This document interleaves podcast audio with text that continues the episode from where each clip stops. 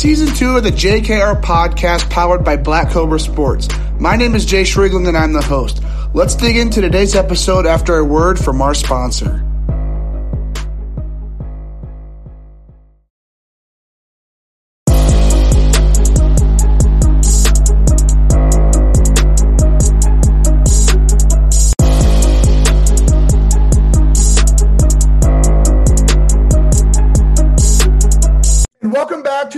JKR podcast. Today we have Arkansas Sticks pitcher and 2023 commit to Ole Miss baseball. We got Traig Oughton on the podcast. Treg, super pumped to get you on the show, man. Know you just got back from Jupiter, Jupiter there with a pretty cool story. So, um, how are you doing today? And let's get rolling with this podcast. I'm doing great, man. How are you? I'm pretty good. So, uh, I, I am a, I am a few hours ahead of you. It's like 10, 10 15 here uh, here in Indiana. Yeah, it's seven oh eight right here. Little little earlier there for you, but um, I do have one question I kind of like to start it off with with everybody, and that is for those who don't know you, how would you introduce yourself? Who exactly is Traig Oughton? Um, I would say I'm kind of the energy. Like I, I wouldn't say like the total energy, but I like to bring energy. Like it's all about like the positive vibes, good vibes. I'm pretty, I'm pretty laid back. I would say. Okay, so when you say pop you say positive vibes like how do, how do you how do you provide that to the is that just for like the team school or what do you mean by that? Uh everywhere honestly. I'm just i want to make sure everybody's happy with what they're doing having a good time you know just with doing everything with a smile on their face. All right. So like i said you just get back from jupiter. You kind of dug into the story before we started recording but kind of take us through i guess what jupiter was like and then kind of your story after jupiter going back home Uh, yeah, Jupiter was sick, so we were actually the uh, the White Sox scout team. Shout out to Coach Brewster for getting that done. That was pretty sweet. Um, yeah, we got we got to use the Marlins clubhouse. It was sick. Uh, we had lockers for everybody. You know, it was it was just a great time being able to uh, get everybody together in that small like uh, clubhouse. Um, yeah, so Jupiter was fun seeing all the golf carts was crazy. Just behind the fields, just everybody, all the scouts everywhere. It was sick being able to pitch there. And then uh, yeah, so leaving Jupiter on the way home, I uh, my flight got delayed from Florida to Charlotte, and um, my flight from Charlotte to Arizona was supposed to be 20 minutes after I got off my flight from Florida. and it got delayed about like 30, 45 minutes. So as I was kind of, I would say middle to back rows, I was back there. Um, and everybody was trying to get off the plane because they had the same problem. So I was like, oh man, how am I going to do this? I get, I get my bags. Um, I started sprinting. I was in gate D, so I had to go all the way across the airport to gate A. So I was sprinting. I get there and the door is closed, but the plane is still there. Oh, and I'm asking the lady, I'm like, please, like, is there anything you can do to get me on this flight? I'm like, please, I'm begging. Uh, she said no, so she booked me on a flight. I think it was three or four hours later. Yeah, and this so that layover. And this isn't. You said this isn't the first time that's happened to you. You said it's happened before. Yeah. So going same thing, Charlotte and Fort Myers. Uh, so we're me and Dylan Orr. He's at Tennessee right now. He um, we were flying to Charlotte to get down to Fort Myers for the MLK tournament, and it was the last flight of the night, and that got delayed. So same thing kind of happened. We couldn't get our connecting flight, so they had to book the next one for the next day. And I was calling my parents. You know, they were they were stressed out. His parents were stressed out. Um, I actually have my my mom get on the phone with the uh, guest services lady at American because she wasn't she wasn't trying to do anything for me. So they got us a uh, a hotel for the night. They paid for it, and they gave us like twelve dollar vouchers for food. Yeah, and like, you could only use it in the airport. Yeah, but like it was nothing. but it was two a.m., so nothing was open. Yeah, so I, that didn't do anything for us. Yeah, I like I said, like like I told you before we started recording, like I had that same thing happen to me in in so it was Boston to Detroit. The layover was in Philly, and the last flight of the night was like at 10 p.m. Next flight wasn't until like 8 a.m. the next day. And I guess luckily like I, I'm a little bit older than you, so like I was able to like once they did get me a hotel, like I was like going on Apple Maps to find the nearest bar or something. But still, like, I mean, I was still pissed because I wanted to go. Like, I was supposed to work at 10 a.m. the next day, and I was like, shoot, like now I'm missing out on some cash. Just stupid American Airlines didn't. Exactly. It's always American. Yeah, what the hell? Got to start flying Delta or something. Seriously, seriously. But, um, so that Marlins, I didn't realize you guys were in the Marlins clubhouse. So what was that like? What was it like being in that major league clubhouse? Like, what were some things that were pretty cool about it? Uh, it was sick, you know. So before the game, we would all roll in. I kind of felt like a major league player. I'm not gonna lie. It was pretty sweet. So we'd roll in just shorts, you know, slides, have everything um, just set up in our locker. They actually did our laundry for us too, so that was pretty sweet. And just having having everybody in that clubhouse, just so close together, and it was it was a sweet experience. Yeah. So were you guys the only team that was able to use a major league clubhouse, or were there other Um, teams that did? No, so we actually we shared it with Rawlings Scout Team. Okay. It was coached by uh, Sean Manning. He coaches Next Level from New York. Good program. I've, I've actually played with them a couple times. I love them. I love going up there. Yeah so it was also the first time you guys got to wear the White Sox gear, which I think you might be wearing that hat right now. It looks like. What's Yes, so what- sir. What, was what was that like wearing the White Sox gear for the first time, being the Arkansas Sticks first time being the White Sox scout team? Oh, dude, it was sweet. It was honestly sweet. I was hoping we could get the uh, South Side unis, the City Yeah. Connects. Those those. But hey, I'm- I'm not. I'm not going to complain though. The pinstripes were sick. The grays were actually came out so good. They were. Well, you guys had like what, like three alternate jerseys. It looked like the the pinstripes, the grays, and then just like like a black undershirt from the pictures Black Cobra was posting. Yeah, so we had we had like a black, I would say kind of like practice jersey. It had like gray numbers on the back. It had uh White Sox scout team logo on the chest. Um and it had our names on the back too. But so we had that. We had a black jersey that we wore with the gray pants and the white pinstripes, and then we had the white pinstripes and then the grays. Okay. So do you think wearing the White Sox scout team, do you think wearing like White Sox gear similar to what the Canes do with the Mets, the Philly scout team does? And I'm sure I know there's a couple others, I can't remember who. Yeah, yeah, yeah. But but like do you feel like there's a bigger target on your back when you're wearing a jersey like that or do you think it's still kind of the same?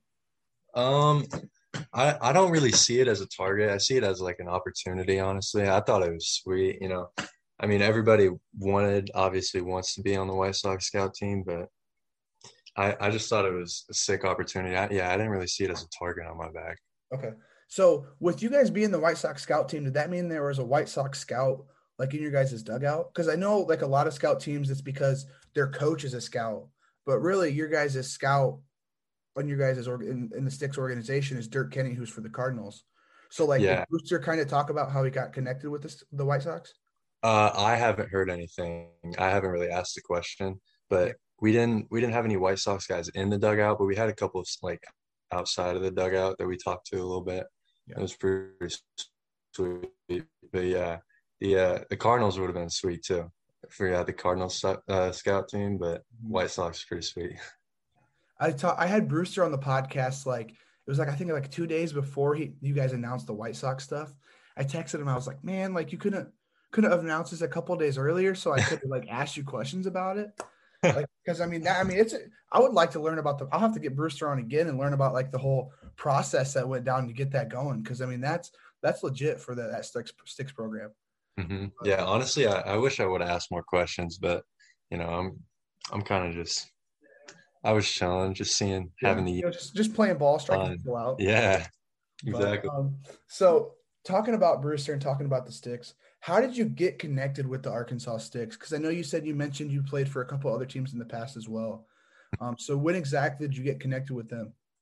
Yeah, so um my first tournament was going in the summer, going into my sophomore year. It was the WWBA. Um so how I got connected, I played with a team called Desert Cats from Arizona, and we actually uh partnered with the Sticks and we became Sticks Southwest.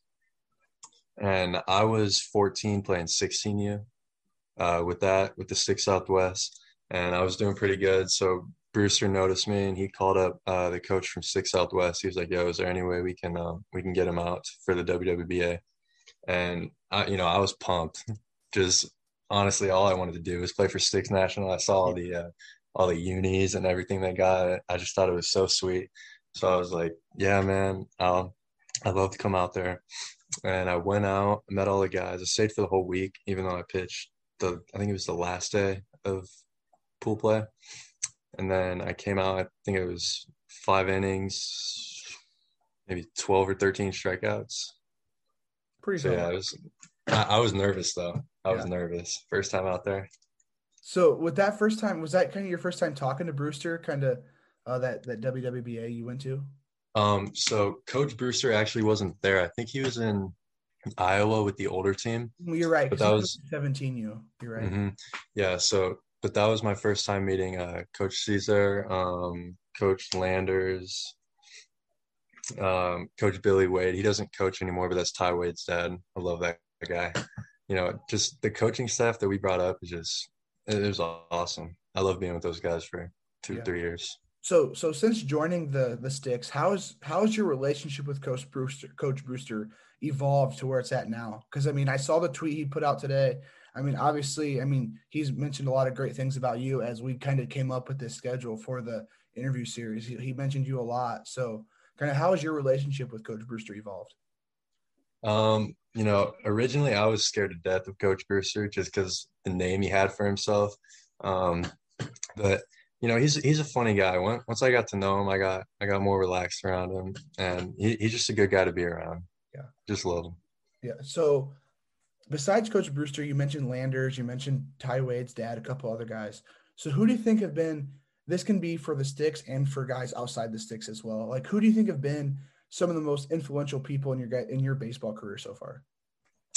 It's a good question. Um, I would say, are you talking about like only on the sticks or just anybody? In No, no, this could be for this. This could be guys on the sticks and guys who coach somewhere else as well. Or Okay. even um, your parents. I know a lot of guy, a lot of guys tell their, say their mom and dad, and then other people, but really, anyone Yeah. doesn't no So- no limitations. I actually have two people. So the first one's my brother. You know, I always I grew up just watching him play.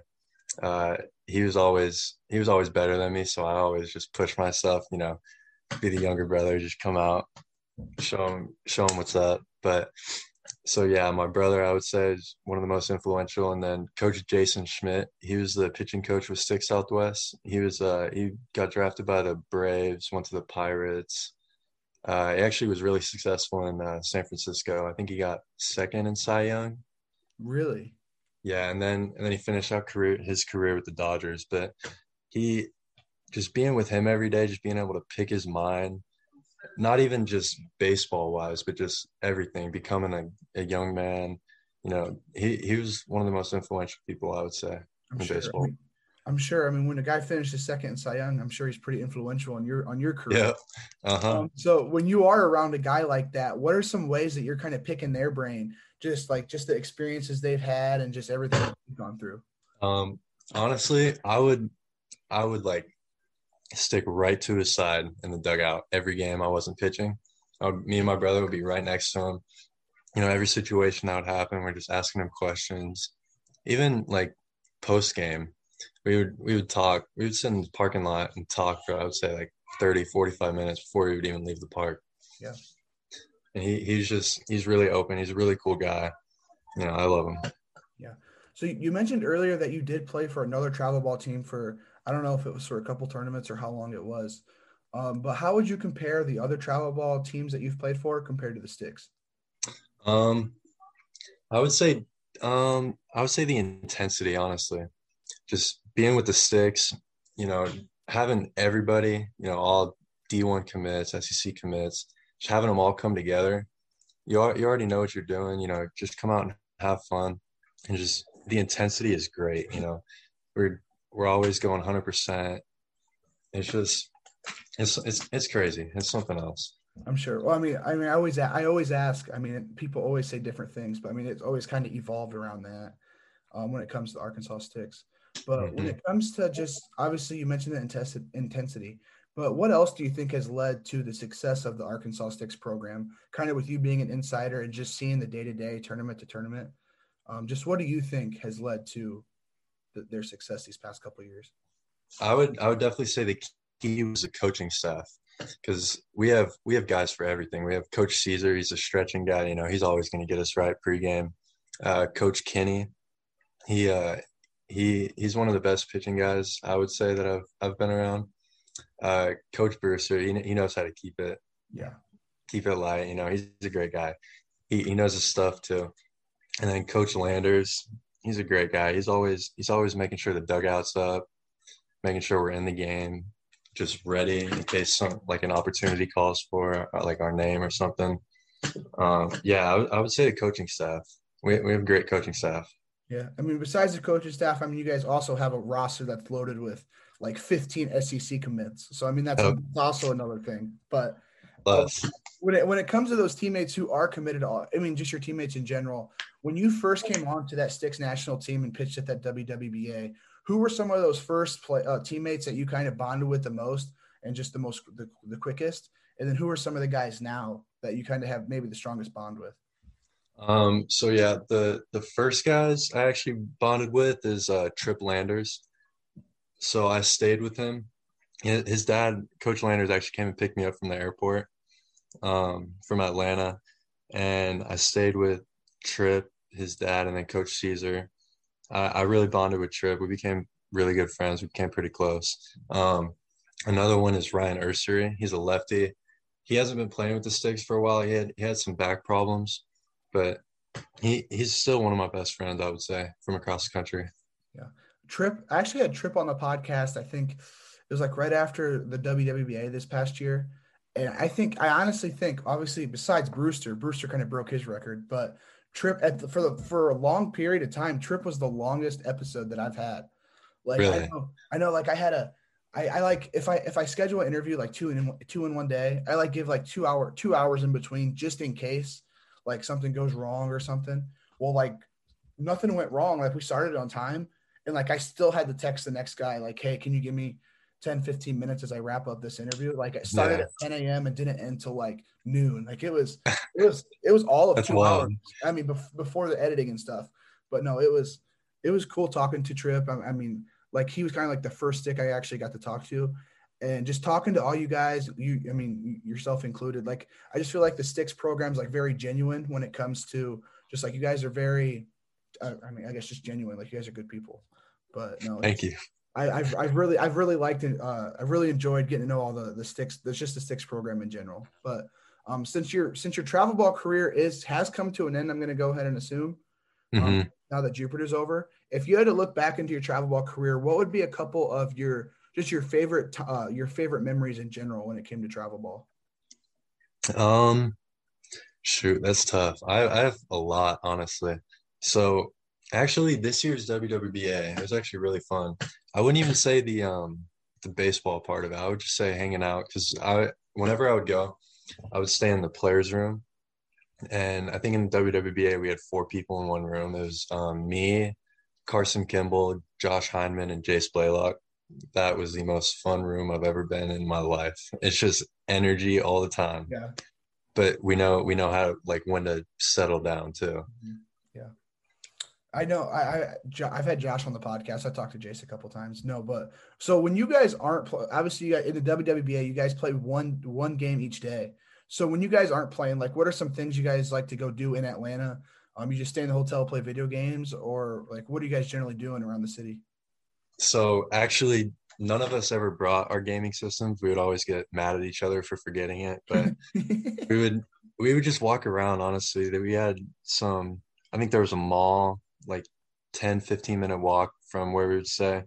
Um, we had just a bunch of food spots everywhere. So whenever we got bored, we just went and ate. Honestly, yeah, we just go Atlanta go has, find Atlanta has some good, good some good eating places. Oh yeah, oh yeah. Um, and that's actually where I discovered Willie's. I think it's a Mexican food place. Okay, So Jace Blaylock actually put me on that. It was right across the street. It one of the best best burritos I've ever had. I'm all right. Well, lie. ne- ne- next summer when I'm there for the WWBA, I'm gonna have to go check that place out. Willie's. All right. Yes, sir. Willie's. All right. Well, okay. So when so what's what's your favorite when you're in Atlanta, the WWBA or Lake Point? Because people have their different preferences. Lake Point's kind of cool because you can just look up at the board when you're pitching and see how hard you're throwing.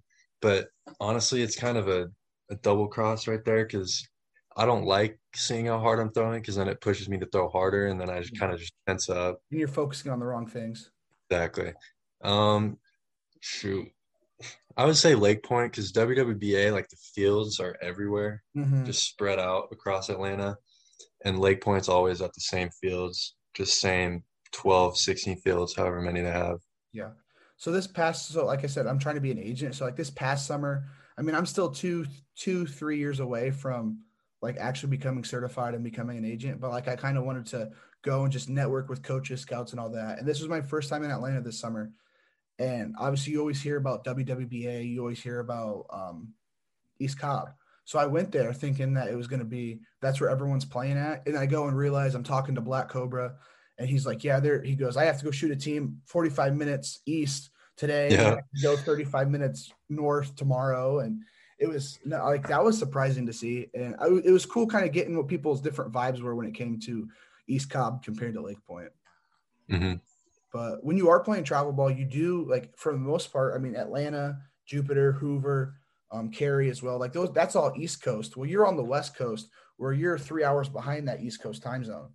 So, what's that like for you? Kind of when you go out to tournaments, you're kind of playing three hours ahead of time to the time that you're used to. Um, I wouldn't say it's that big of a change, honestly, because whenever I pitch, I usually don't pitch within the first two days, so I have time to catch up Yeah, instead of being jet lagged. But yeah, it's I'd say it takes more of a toll when I get back home, honestly, because then I can't fall asleep. yeah. I don't know, it's kind of weird, especially for school, having to wake up early. Yeah. Are you are you back in school tomorrow? Yes, sir. I, I had school today too. Oh, really? Okay. I, I can't remember who it was. I talked to somebody earlier this week and they said that they had, like, they took off to like up until Wednesday of this week. So they just had a couple days free that they just got to kind of stay home and do their own thing before going back. Lucky, lucky. I know. Um, another another travel ball event that you got to be a part of that wasn't a part of the sticks was the area code that you got to be a Mhm. part of. Well, that was last summer, right? Not this past summer. Yeah, it was last summer. Mhm. Okay, so take us through that area code experience, kind of what the day to day was, kind of how you got in, like how you got invited, and just overall like what that experience was like for you. Um, so I I played with um Arizona Ball Club for one tournament, AZBC, and they actually um are the Mets scout team for the Four Corners. So it's not like the big Mets scout team, but it's still like Four Corners, all those guys. Um, and the coach is Brian Reed, and so he he was one of the coaches for the area code staff. And then I actually met Rock Chalowski, and his dad was I think the main guy for the area codes. So they kind of saw me and they're like, "Yeah, we like this kid." So they they brought me on. Um, the area code was sweet. You know, first day I got there, I was kind of I was kind of terrified because I showed up. I think it was two minutes late and everybody was already down there, Yeah. and I was like, "Oh no, like I'm gonna be screwed." And I walked down there and everybody's in the cages. You know, they have all their stuff on. Um, and that was kind of the first time I met everybody. I knew like two or three of them, but they were all they're all making fun of me because I was late, and I was like, "Oh, come on, guys, it's a one time thing, I swear." um, yeah, but just just meeting all those guys, just seeing the competition, and seeing where I have to be to make sure I know that I'm going to be successful. Um, that was probably the biggest takeaway from from my area code experience, and just seeing when I was pitching, just seeing the entire stand just filled up with scouts. It was nerve wracking, but then like once I stepped on the mound, I kind of just tuned it all out. Yeah. So at events like that, you said you kind of tune it out, but events like that, events like this past week in Jupiter, where you said it's just golf cart after golf cart after golf cart, just full of scouts. Like how how do you go about blocking out the scouts and kind of just focusing on the tunnel vision of pitching to the hitter? Um, I would say it's more of a mindset thing, just kind of understanding like there's a reason you're there. I, I would say that's that's the biggest thing because the moment you think like you're not good enough to be there is the moment you're gonna fail. You have to have like that confidence, but you can't be like too cocky at the same time, you know. So with you with you being in the class of 2023, that you guys are now that class that all these scouts are watching because you guys are that next draft class. Has talks with scouts kind of ramped up these past month or two um, since since this past 2022 MLB draft? Uh, yeah. So I've I've talked to a couple. I've talked to the um the Rangers, Royals, a couple more teams, but yeah. So I I haven't I never talked to one. I think before this summer, and then ever since, it just it's just been coming at like out So of nowhere. so so take take us through that first interaction you had with the scout. What was going through your head, and what, maybe what how'd that conversation go? Oh, dude, I was terrified. I was like, oh no, I can't, I can't slip up. If I say one thing wrong, I'm gonna have no chance of getting drafted. But that, I, that's not really what they're looking for. They're just kind of seeing what kind of person you are.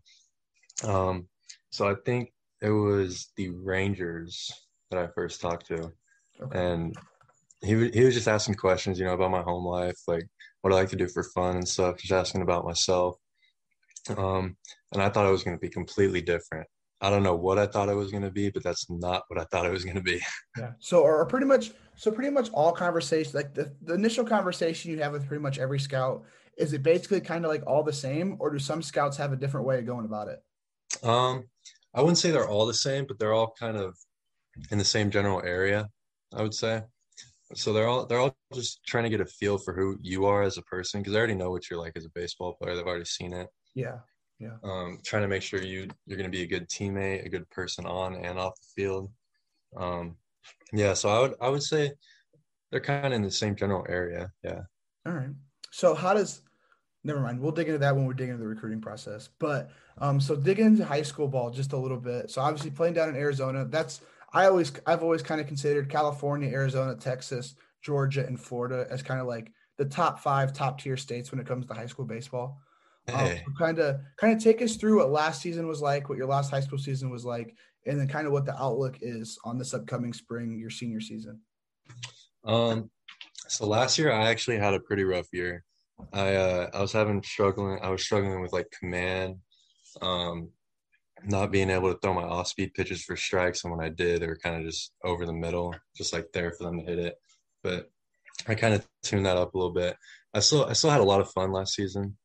Um, I actually transferred this year to Mountain Ridge Okay. because my brother was at Liberty High School um, when I was coming up, and he graduated, and I was like, and I was kind of thinking I was going to do it because where all my friends that I grew up with were at Mountain Ridge.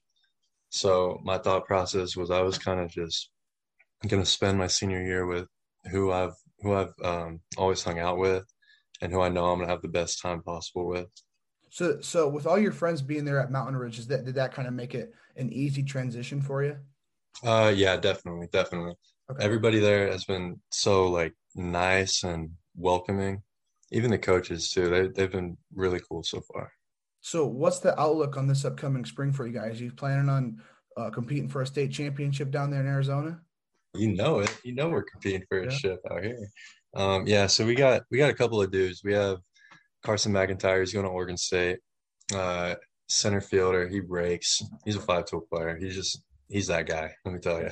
Yeah. Um, uh, we have Cannon Peary. He's first baseman. He's still uncommitted. I'm not sure how, but he breaks. Um, he got mad at me the other day because I, I threw him a three-one curveball. he swung through his shoes. Got so, and then I decided to uh, throw a three-two curveball, and he popped up. But yeah, so he, he's a good hitter. We have Cooper Neville. He's going to GCU. Uh, Jackson Forbes. He's going to University of Arizona. Joe Forbes, his little brother. He's going to be a sophomore. Uh, he's a catcher. Going to be my catcher this year. He's going to University of Arizona as well. And we have um, Smith Bailey, uh, right-handed pitcher. He's going to U of A or University of Arizona. Um, we have Cooper Holtorf. He's still uncommitted, but he's he's one of my least to to face because he's he's kind of shorter, but so I kind of have to put it there. But every time he he always ropes one off me. it's kind of annoying. I'm not gonna lie. I mean, with I mean, you just you just mentioned like what like seven players who are going Power Five. Is that I mean, is that how it is at like most Arizona schools, or is it just Um, Mountain Ridge is just a powerhouse?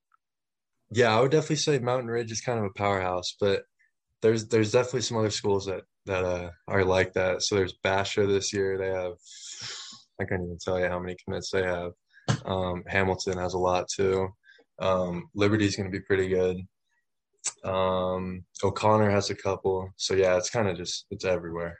Yeah, man, that's that's just crazy to think. I mean, so where I'm from here in Indiana, like I have, if we have maybe one guy in our conference who's going to just a, a Division One, not even Power Five. Like it's crazy. Like we're like, oh shoot, like we can't wait for this game. We'll we'll see how. Like I faced one guy in high school who ended up going Division One, and I went 0 for six with six strikeouts on the season against them. Like it's no, that's that's it's crazy to think there's that many guys on on a team like that. Yeah, um, it's but, it's well. But dig so playing in Arizona, such a great high school baseball state, playing in the area code experience, and then playing travel ball in the summer circuit with the Sticks, where you guys are facing just dudes all the time. Who do you think have been the couple couple toughest hitters that you've had to face in your career so far? Um, so Colby Felix, he graduated last year. He's at Colorado Mesa University right now. Thank God I had him on my team for the past five years because that man, he would I would be scared to pitch to him honestly. He he knew what I was doing, throwing every single time. I think he like studies me or something. but yeah, he he's he's a great hitter. He is for power. You know, he's quick. He's good in the outfield. He, he's gonna be he's gonna be a good player. Yeah. So have you gotten the chance? So out of all those guys you mentioned on your high school team now, have you gotten the chance to play them when you were playing um, at your old high school, or even have you gotten the chance to play them in travel ball? Yeah, so actually we're in the same conference, so we played them twice a year. Um, I pitched against them last year. I did I did decent, I would say, but Carson McIntyre he um, he broke his hamate bone in his hand. I think it was his first at bat of the season last year, so he was out all year. So I didn't have to face him, but you know, it, they're they're a tough lineup. They're so, a tough one. So with you guys in the same conference as your old school, what are you looking forward to most to when you go you go this this spring play the the old high school you were at? Um, uh, I would say there's no bad blood because me me and all the guys at uh, my old school, we're still friends. We still get along. Um, I'm just lo- honestly looking forward to what they're gonna say from the dugout. Yeah, yeah. that, that's always fun. Or are you play? Are you wanting to be on the mound that day, or you think your coach? Oh yeah, gonna take. Oh, 100 percent. Yeah. I'm not gonna not. I'm not gonna let him not put me on the mound. so the old high school, did you guys have like a couple commits as well, or was it not as like not as competitive of baseball school? No, it's it's definitely still competitive. Um, have you heard of Max Charles? I, I think I, I, think I follow him. I, I follow all every baseball. I feel like every baseball player committed to a Power Five school, I give a follow to. So I, yeah, I've so probably seen the name before. He was he was originally committed to San Diego State, but he reopened his recruitment. Um, he throws from both sides and he hits from both sides. Yeah, he's pretty legit. Plays shortstop, outfield, wherever you need him. Um, but I would say facing him in inner squad was always tough because I would I would throw him changeups and he would barely foul him off. I would throw like three in a row and he would barely foul him off until he gets that fastball. Yeah. and he would just let it loose. But I would never put a fastball in the zone for him. So he never really got to see what he could do with it. Yeah. Well, I guess we'll have to see this spring, see what that see what that uh, battle looks like. Let's go.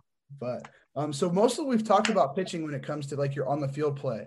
I know Perfect Game has you listed as a pitcher and an outfielder. Like, is that? I'm assuming that's wrong, like just from seeing all the yeah. stuff said and stuff. Yeah, I'm a PO, but so I played a couple tournaments. I think it was when I was like 14, 15 in the outfield. I used to rake, man. Yeah. Well, see, like I've gotten I've gotten to realize that perfect game kind of if you play like so let's say they throw somebody like on the let's say they throw Jace Blaylock on the mound for like a game and I'm I don't think he's ever pitched. I could be wrong. But uh, like, he hasn't pitched with us now. Yeah, I was gonna say like if they, if they throw him on the mound for like one day, then like the next day, perfect game would have him listed as a pitcher too. Like so, yeah. there was one time I was interviewing. It was like I think like the number three guy in the 25 class, and he was listed as a out whatever it was, and he was like, "Well, I've been a PO now for like two years." I was like, "Damn it! Like, thanks, perfect game. What the?" yeah, that's how I've been. I might uh, I might go in and change that, but or I might keep it actually. Honestly, yeah, you know, just, I think I'm going to keep it. Yeah, Same keep, two way. People are, you know, mess with people when they're doing their scouting reports. Exactly. Exactly. All right. So digging into your recruiting process, obviously committed to Ole Miss, going there next fall. Um, so let's dig into how the recruiting process got started for you. Uh, so when was it that Division One teams kind of started reaching out to you? Um, it was the winter of my sophomore year. The fall and winter of my sophomore year is when it started to pick up a lot. Um, so Ole Miss actually reached out to me after the MLK tournament my sophomore year because I went up and pitched with Coach Brewster's team for the first time. I threw an inning in the semifinals. Uh, I think I went three up, three down, and uh, Coach Kinney, he's really good friends with Coach Lafferty, the pitching coach at Ole Miss. Uh, he texted me, he was like, "Yo, I got a guy," you know, yada yada. Um, yeah, and so it picked up with them, and just from the first phone call, I knew it was like it was the right place. Yeah. Coach Lafferty is one of the, one of the coolest guys I talked to. So, what was that initial conversation like that first time you got on the phone with the Ole Miss coaching staff? Um, it was honestly just him telling me about their school, you know what what they do, um, just diving into who he was as a person, um, what what he's gonna do as a coach. Um, yeah, he he sent me uh, the link to a couple recruiting videos, but I don't think he knew that I, I've been watching them since I was like nine or ten. and so I was like, "Yeah, man, it's the first time I've seen him," you know. um, yeah, but that it was pretty sweet talking to him. It was kind of overwhelming. I'm sure. So what? It was so, it was the first SEC school that I talked to, and it was, it was pretty sick. Yeah. So you say overwhelming. So kind of when you are talking to him, what's like what's going through your head? Like, kind of what are you thinking here on this first phone call with Ole Miss? Um, first phone call, I would I would say I was thinking, um, like, dang, like I've I've I've come pretty far, you know. I I didn't see myself. I know it kind of sounds bad, but I didn't see myself as that kind of person. And then um, just being able to talk to the SEC and SEC school. Um, but once once like after the second or third phone call, I got more comfortable and I was like, yeah, like this is this is definitely where I want to be. Like I know I can do it. So mm-hmm. after so after that phone call, you guys hang up. Like how long? Like did he offer you on that phone call, or how long was it? Like how long was that process until he actually gave you an offer and you were like, and he was like, all right, I want you to be a part of the Ole Miss program. Yeah, so I would say we talked about every day or every other day for about a week and a half, two weeks, and then he finally pulled the trigger um, on a Zoom call because this was during the dead period.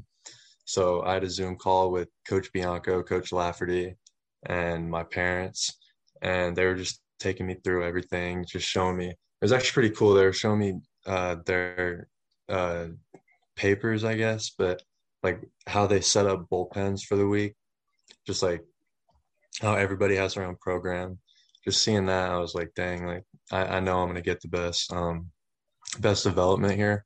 Um and then at the end, I'd say it was about an hour, an hour and a half Zoom call. Um, at the end, they offered me, it was actually pretty subtle. And I didn't even realize they offered me with what they said. I had to call him again. I was like, hey, coach, was, was that an offer? Like, and he was like, hell yeah, it's an offer, man. So I, I was pretty stoked with that because my parents honestly didn't even realize either. So you said like you said it was so subtle. So how like how did he word it? Like I, I forgot exactly how he worded it, but he was like, "Yeah, man.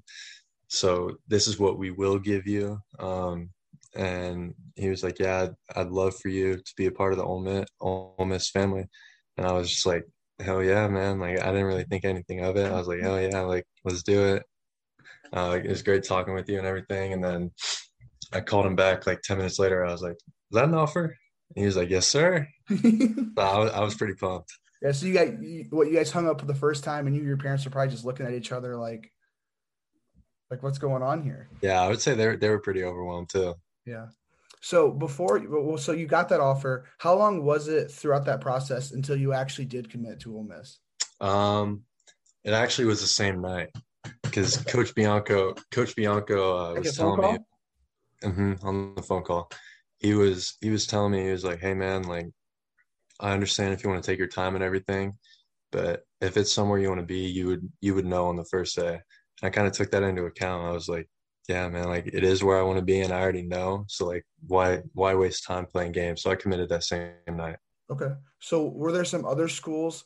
I mean, you you you, you accepted the offer the same night it was offered to you, but were there some other schools that came along and started talking to you along in that pro- within that process? Uh, yeah, so I actually had a lot of schools I was talking to, but I narrowed my top three down to Arizona State, Oregon State, and Ole Miss.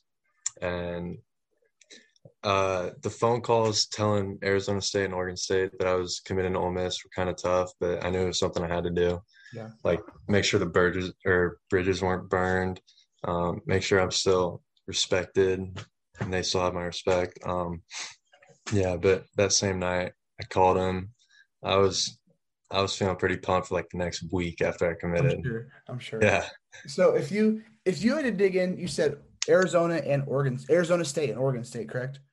So if you had to dig through and kind of compare the way that different schools kind of used strategy to recruit you, how would you go about comparing some of those schools? Um, were they mostly kind of the same, or were there a lot of were there some differences there?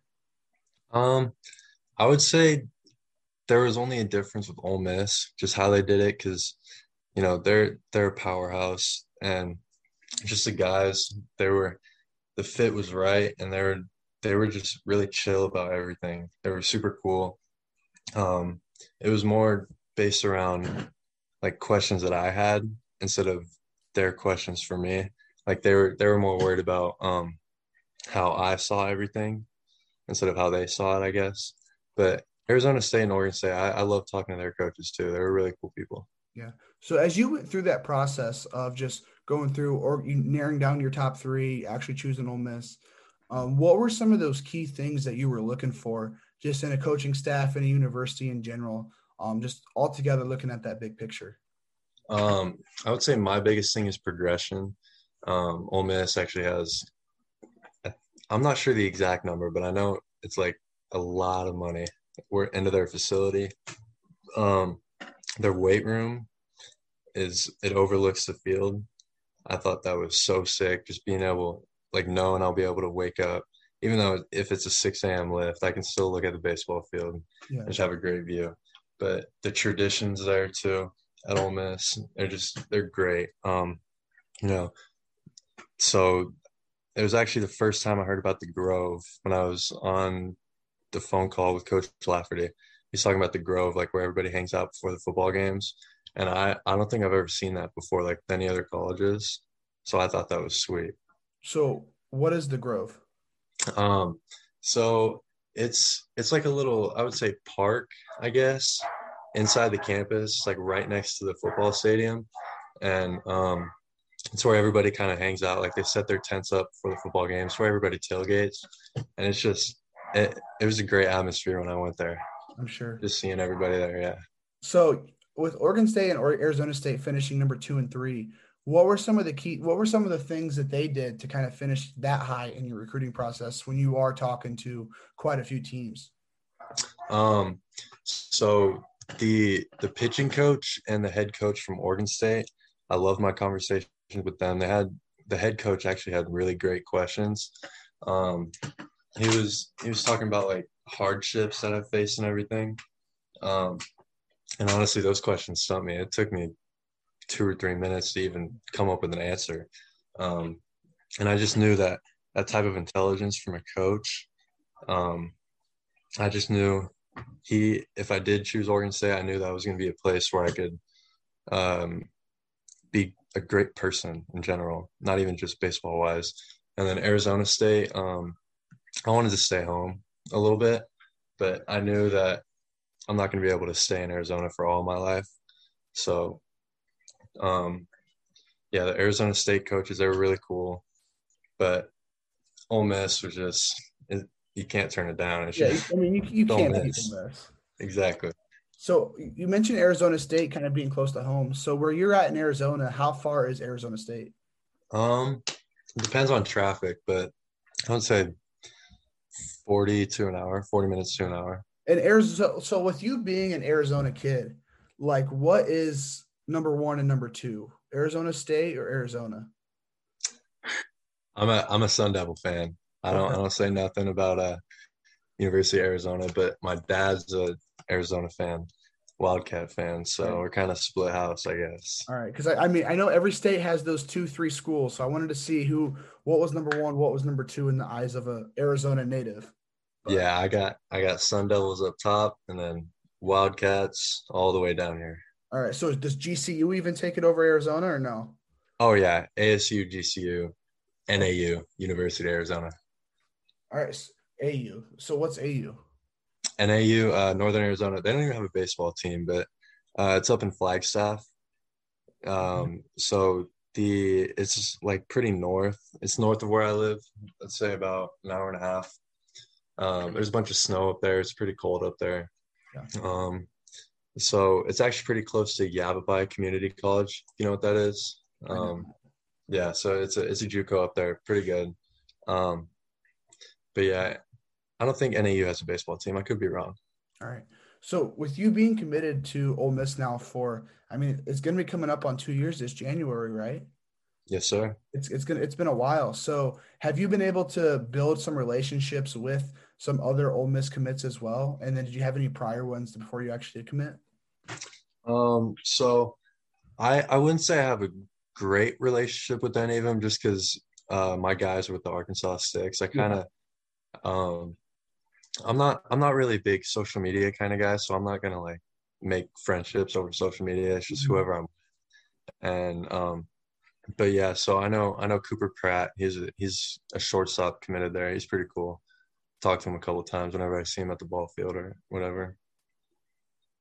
So have you have you gotten the chance to play up against Cooper and travel ball at all? Um, so I I wasn't playing that game, but I was filling in for Alpha Prime in an Arizona tournament, and we uh, faced off with BPA in the first round of playoffs. The team he plays for, and they actually had a couple of miscommits. I think one threw against us. Actually, I think it was Cade Townsend. So um, but yeah, he he threw pretty well. Cooper Wet or Cooper Pratt played pretty good. Um, I can't remember his stat line, but yeah, that that that was a fun game. That's for sure. yeah. So with you being a senior, I assume you're going to be going to Oxford here pretty soon to go visit, do your official visit. Is that is Yes, that sir. Actually, a month from today. A month Okay. from today. who are they I'm playing? going up Alabama. Ooh, that's Yes, that's a sir. really good game. Heck, college It- game day might show up. Who knows? I hope so. That would be sweet. Yeah. What are you looking awesome. forward to most to being? Uh, I guess with you kind of like being over there in Oxford because Arizona's kind of down south too. But You said, what am I looking forward to? yeah, what are you looking forward to most to being in Oxford? Uh, you talking about like living there for four years or Or just no, just be, be, so. What are you looking forward to most being in Oxford for that weekend here in a, in a couple in a month? um, just being able to see like the actual college football game day, like the approach, um, that um, being able to meet some of the people that I'm going to spend my next couple of years with, um, being able to see the coaching staff like on their grounds, like having them show us around and stuff. Uh, I've already seen a little bit of other facilities, but I would I just want to see like go on a full tour of everything. yeah, That that that's gonna be sweet. yeah. So this will be your first time in Oxford in person, or have you been there before? Uh, it'll be my second time. Second time. Okay. So with signing, so with you being a senior, signing day that's in December, right? Uh, I believe it's in November. November. Okay, so that's coming up. So are you looking forward to that day to kind of make it official and kind of, you know, kind of kind of celebrate what you've done so far in your career? Hell yeah, I'm looking forward to it. Yeah. I'm excited. Uh, I actually got this flag right here. I'm gonna hang up on the table. So that that baby blue. that baby blue and red so so great. I, It- baby best color color combo in college sports. Like I mean, I'm a I'm a Cubs fan, and anytime the Cardinals pull out their baby blue jerseys, I'm like, man, those are those are some pretty sick jerseys. Um, so now that you've been committed to Ole Miss here for a while, like we said, it's coming up on two years. You obviously had a good relationship with the Ole Miss coaching staff before you committed, like you've mentioned. But how do you think that's evolved since you've been committed now for for a while? Um, definitely just uh, I would say the coaches just being more real with me. Um, I'm not gonna say they weren't real at first, but as as um my time to being there is coming closer, they're, they're being like more real with me, more realistic, like telling me what I have to get done, just uh giving me kind of a a brief look of what it's gonna be like when I get there. Yeah. And I'm sure it's changed since that since that September first, uh, uh, that September first date, your junior year. How how did that kind of change before that September first uh, date when you already were committed compared to now to where it's kind of like you guys can free flowly call text each other at any times. Uh, yeah, it actually made things 10 times easier. Instead of me having to text Coach Brewster, Coach Kinney, like telling me like the exact time I have to call him, like when he's going to be available. Um, we can just text each other and be like, "Hey, coach," or I'll be like, "Hey, coach, like, can you talk soon?" Um, Yeah, so it, it definitely makes things a lot easier, I would say. I'm sure. So Mhm. let's dig a little bit into your actually on the field play when you're actually on the mound. Um, so kind of take us through what your pitching repertoire is like and some of the pitches that you throw. Um, so I throw a four seam fastball. I used to throw a sinker, but I kind of dropped that. I don't know why. I just my my command issue. I've had command issues with it, so I kind of just stepped away from it a little bit. Um, I throw a circle change. That's my bread and butter. That's my go-to pitch. Um, I actually just picked up a curveball. I was uh, throwing a bullpen with Coach Schmidt, who I uh, mentioned earlier, and he was like, "Hey man, like you want to try this out? Like I, I saw it on Instagram the other day or something. He was like, yeah, so here's how you throw it. He was teaching me cues how to get it. And that's actually gross. took me 10 minutes because he just explains everything so well. Yeah. took me five, 10 minutes. Got that thing down. It's a, I've actually been using it as my strikeout pitch lately. Yeah. Um, is, And then I have a slider too. so is that the normal way that you kind when you go about adding a new pitch? Is that kind of the way you do it? You kind of just in the middle of catch, you're like, all right, let's try out some new grips, or Uh, yeah, definitely. So uh, all my pitches that I throw right now, um, other than the curveball, I've I've kind of just played with playing catch. Just honestly, my changeup it started out as a joke. I was I was just like moving my fingers around the ball, just throwing it, and it felt actually pretty comfortable. And I was like, yo, like th- this could be a pitch. And then I started. I actually moved my fingers. I think just a little more up the horseshoe. Um, it's actually it gave it a lot more movement. It's just, and I've gotten better with command. So yeah, definitely, definitely just playing catch. That's the key. so out of out of those four pitches, or was it five pitches that you mentioned? Five, yeah. Five. So out of those five pitches that you mentioned, which pick which pitch do you think needs the most most work? Say my slider. I just need to learn how to throw it more consistently for strikes. Just land it in the zone, because I know I can. I can get a swing and miss with it because I've actually I've gotten it a lot harder. It used to be more of a slurve like, but now now that I have a curveball, I'm kind of throwing it more harder. Um, just looking for a little more sharp bite instead of like huge like Yeah. break. Yeah. Um, yeah, but just being able to land that for a strike, I, I have some command issues with that sometimes, but yeah, I, I would I would definitely say that. So what would be the, what would be the biggest thing you're wanting to fix before you head to Oxford next fall? Then Um, shoot, I would say my figure. I want to get bigger. I need to put on at least 10, 15 more pounds. Yeah. So how you how you Actually- gonna go about that? Um, just eating. My mom, one of the best cooks Yeah. in Arizona, maybe in the country. Um, yeah, she'll. Whenever I tell her something, I'll be like, "Hey, mom, can you make this for me?" And she's like, "Yeah, I'm happy to." Uh, she's one of my biggest supporters. Um, she'll do anything for me. Um, yeah, she'll. I'm. I'm definitely gonna have her cooking a lot of food. Um, yeah, you got you got to you got to make sure it lasts before you have to go to Oxford. and You have to cook for yourself for a while. Exactly. Or maybe I'll just have her send me like care packages Yeah, or something. Why not? Just on, on the on the flight there, just take a full bag, just full of nothing but food. I might have to. I might Yeah. have to. But um, if you had to, if you had to dig through like the mechanics of your windup, what what would that be? Um, I would say just staying smooth and staying through the catcher. Um, I I try not to do too much. Try and keep it like as simple as possible. Um, I I kind of I've been picking up a lot of stuff. I I watch uh, Dustin May. Um, kind of got my leg kicked from him, but because I saw him I saw him throw in um, uh, backyard during COVID. So we had we had a bunch of guys from Arizona just come out to a backyard like two three times a week, and uh, the coach actually reached out and got Dustin May to come out there and uh, throw a bullpen, and we all got to watch that. And uh, I was talking to him. I was like, "Yo, like, why do you do the leg kick?" And he was like, "I don't know, man. I kind of just tried it one day, and then it, it just kind of stuck. So I, I don't know. I was kind of messing around. I tried it, and actually felt really good.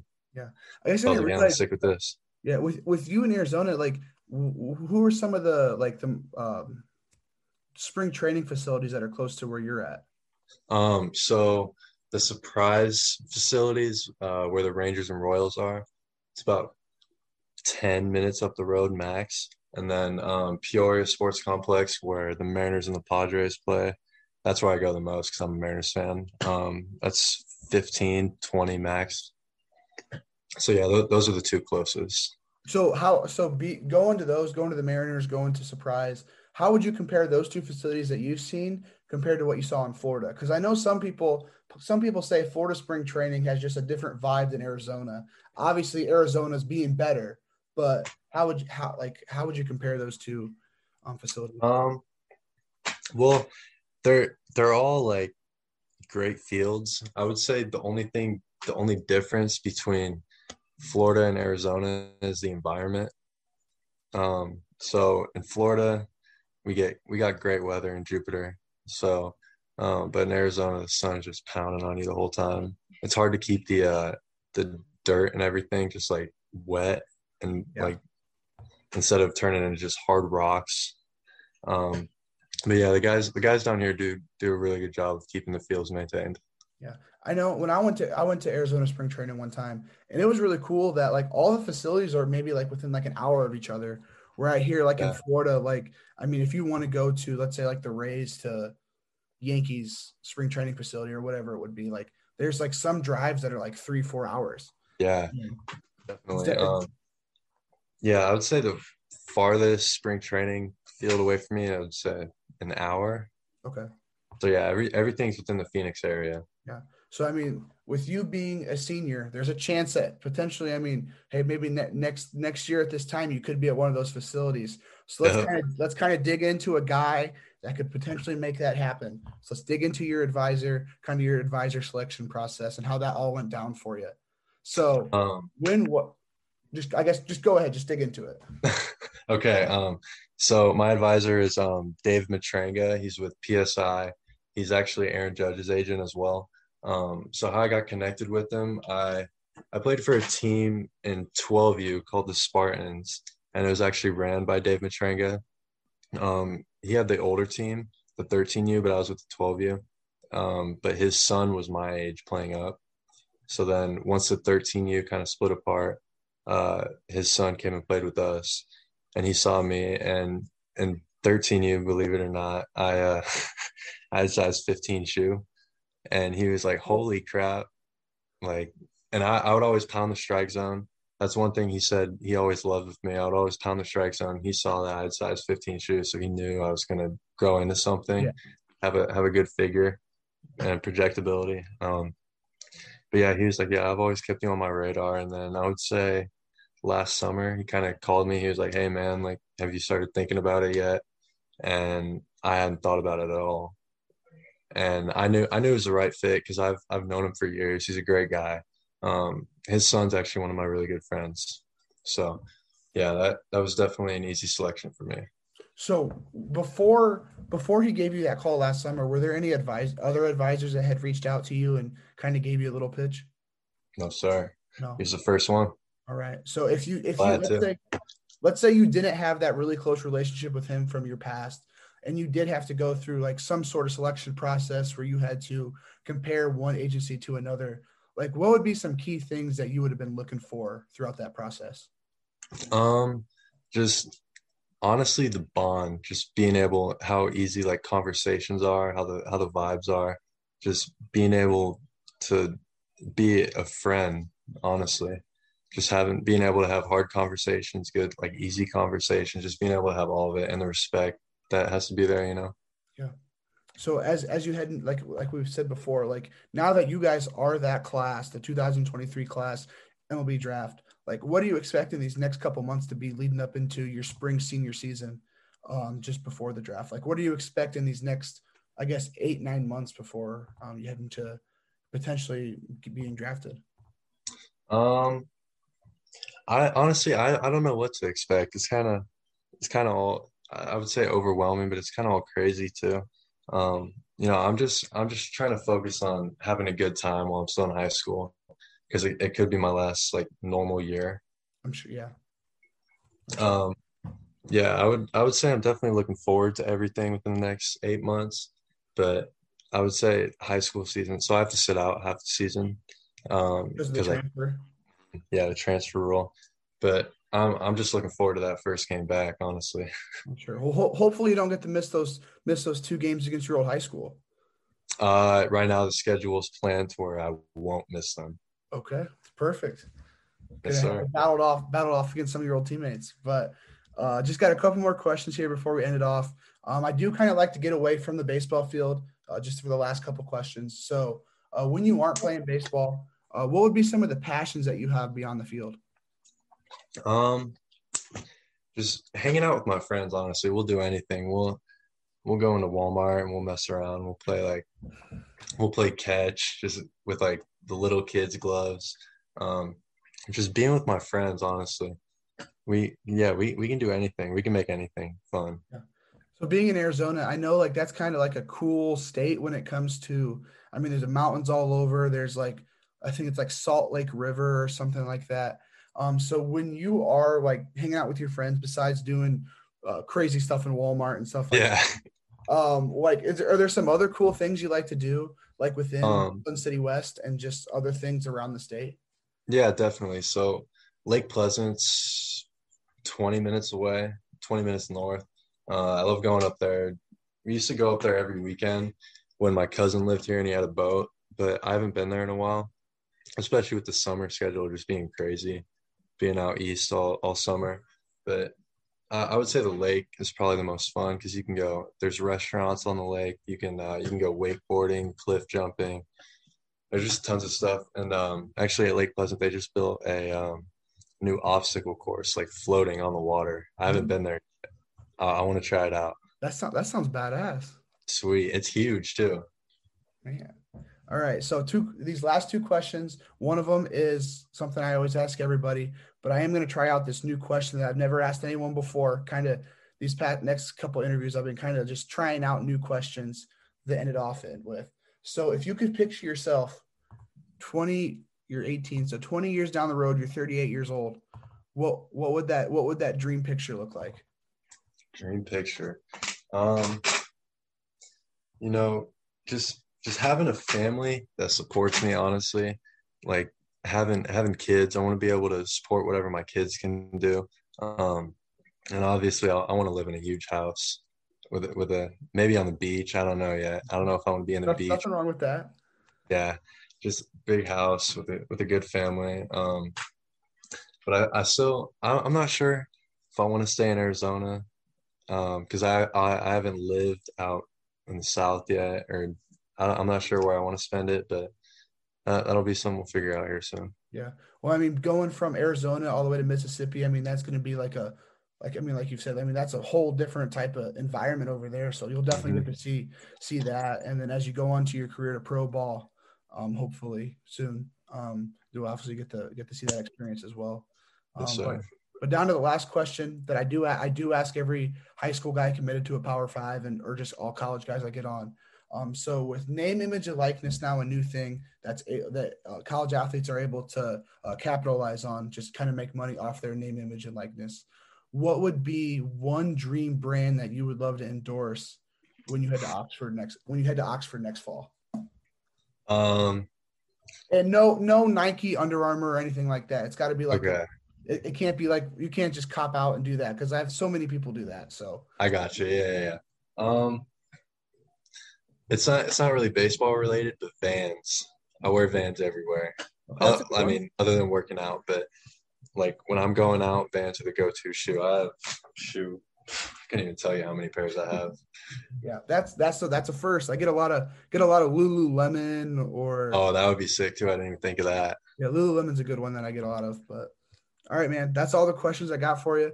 Want to wish you the best of luck as you go through your senior spring, go through that draft process next year, and then whether or not you head to Oxford in the fall or you're going somewhere else, we'll see. But just want to wish you the best best of luck the rest of your career, and just really appreciate you coming on the show. Thank you for having me. Was, I had a good time. Of course. All right, man. You have a great night. You too. Peace.